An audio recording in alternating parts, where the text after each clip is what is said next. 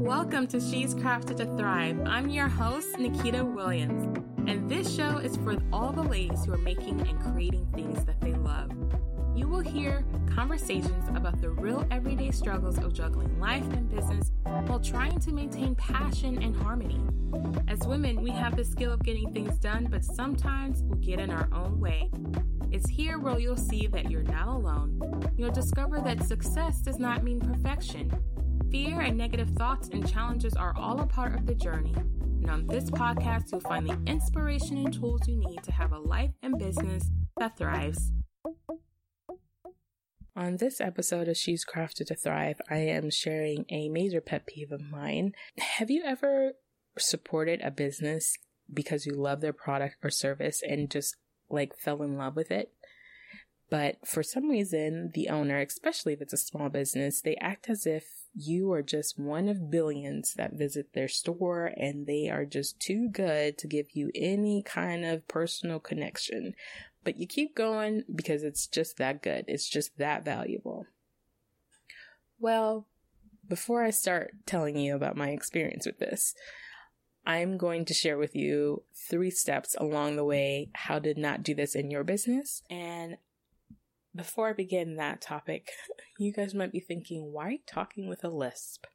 Well, first, let me let you know I had my wisdom teeth taken out and it's been over a week and I am still recouping apparently. And I don't know what's going on. It might be a gum issue or just maybe the way I'm holding my mouth, but who knows? Um, but I wanted to talk to you guys because I was thinking about this experience that my husband and I had have had. Um, we are from Atlanta, as you guys may or may not know. And there's this cute little place in downtown Duluth. And I'm differing in my head whether or not should whether or not I should say the name of this business because um, I love their pie. I mean, I'm we're super fans of this woman's pies. Um, we were initially um, in the area when she first opened her shop in downtown Duluth in Georgia, and she hand makes her crust and everything, um, her pie filling, her pie filling, and everything. Everything is fresh.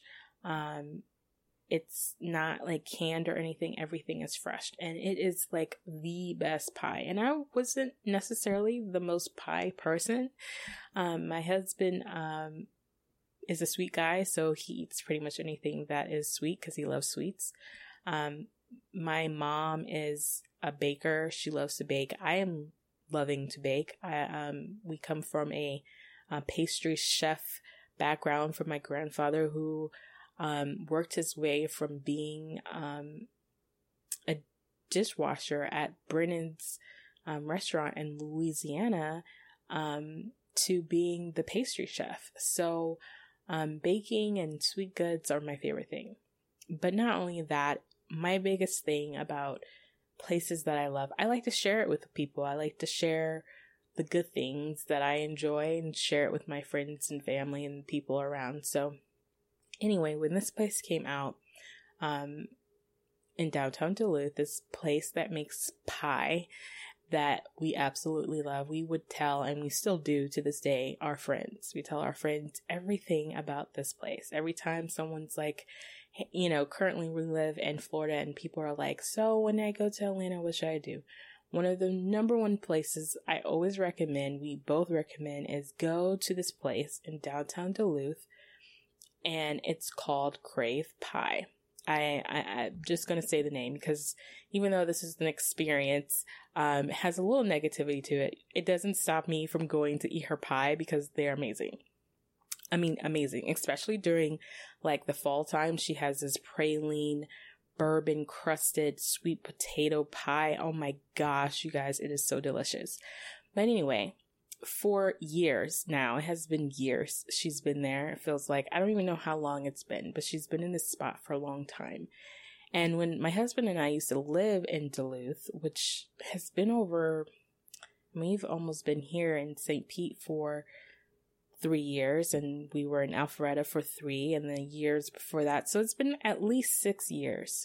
Um, we have been going to her shop back and forth, and um, we've brought people.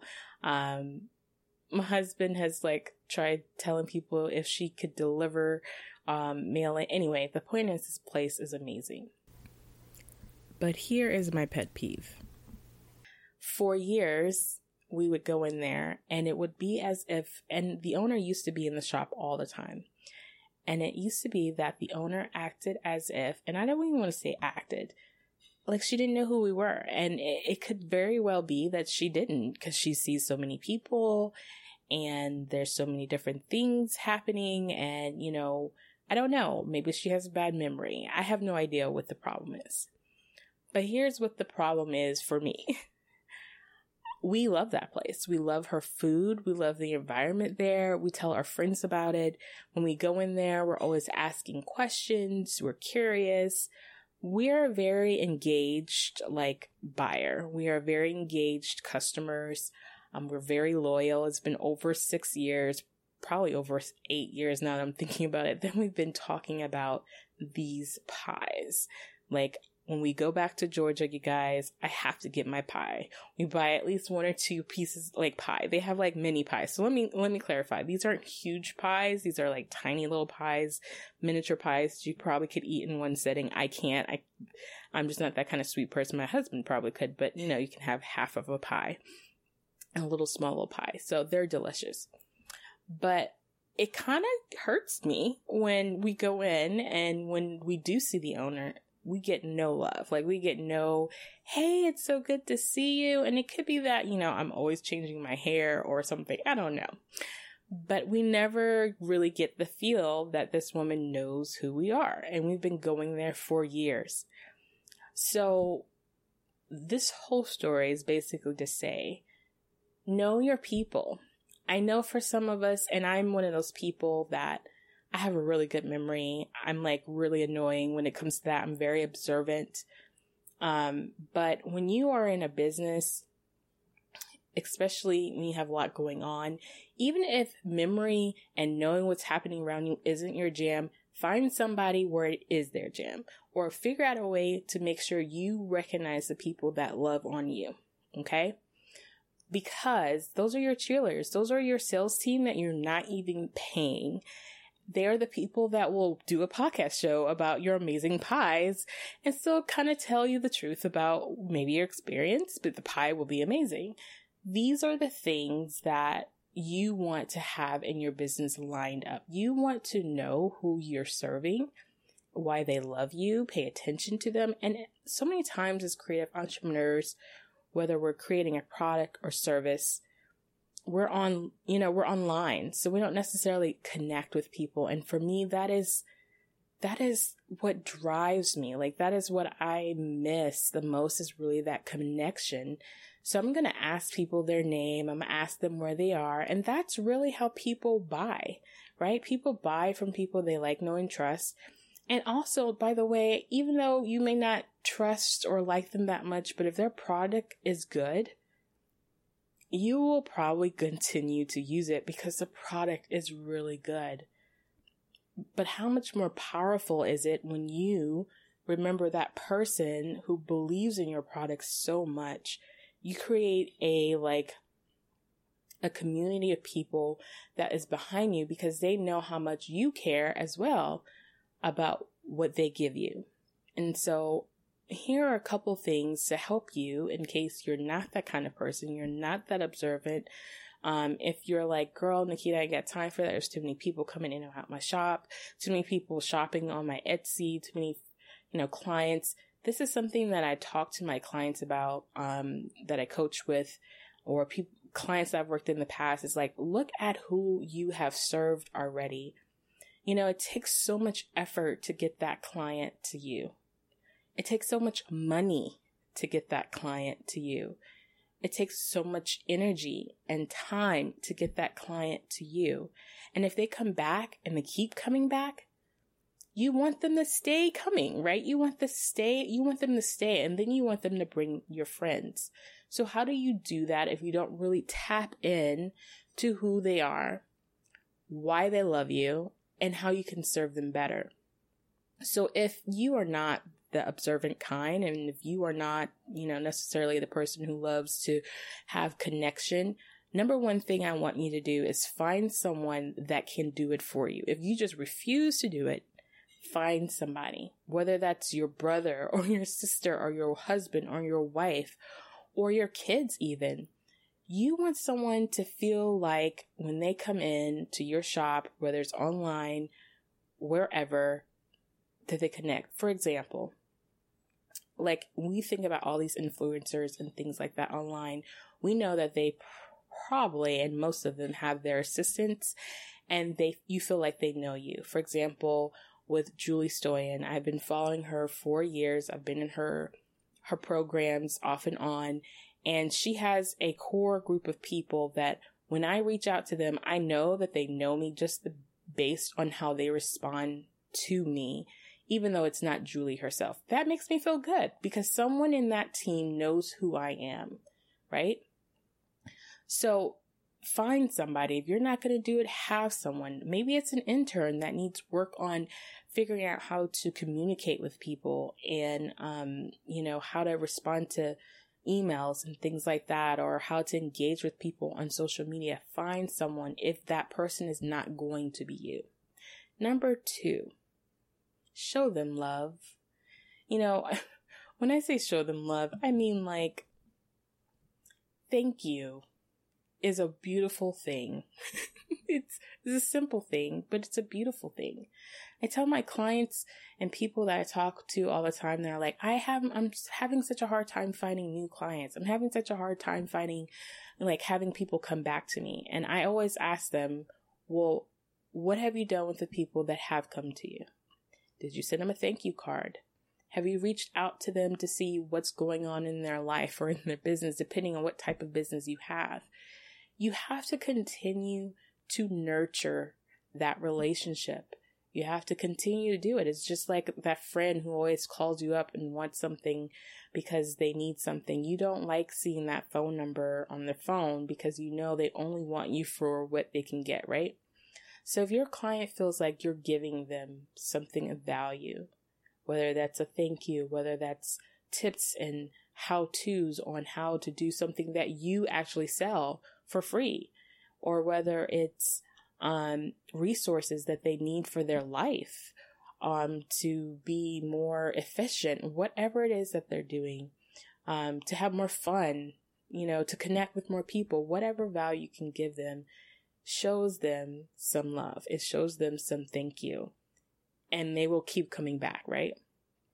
And number three, I don't know, I love things in threes. You guys, I think it just keeps it simple.